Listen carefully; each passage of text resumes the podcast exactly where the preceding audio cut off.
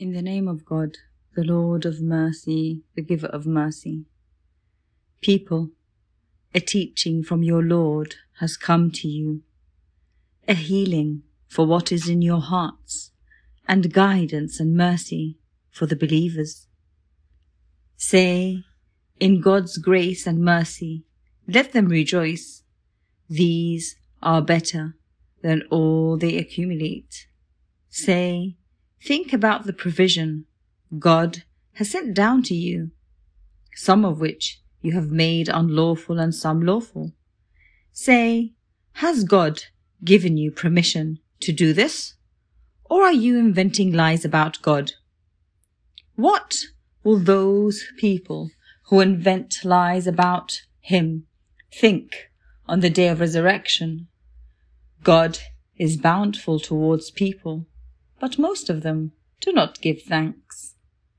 In whatever matter you may be engaged, and whatever part of the Quran you are reciting, whatever work you people are doing, we witness you when you are engaged in it.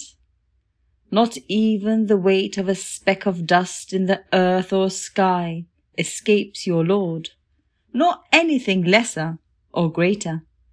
It is all written in a clear record. But for those who are on God's side, there is no fear, nor shall they grieve. For those who believe and are conscious of God, for them there is good news in this life and in the hereafter. There is no changing the word of God. That is truly the supreme triumph. Do not let what they say grieve you. Power belongs entirely to God. He hears all and knows all. Indeed, all who are in the heavens and on the earth belong to Him.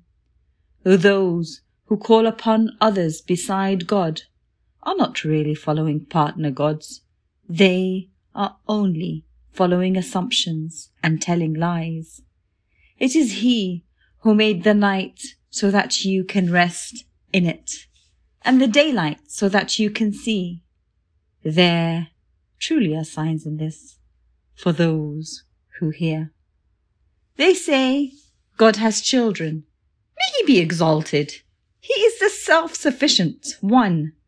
Everything in the heavens and earth belongs to him. You have no authority to say this. How dare you say things about God without any knowledge? Say, those who invent lies about God will not prosper. They may have a little enjoyment in this world, but then they will return to us. Then we shall make them taste severe torment for persisting in blasphemy.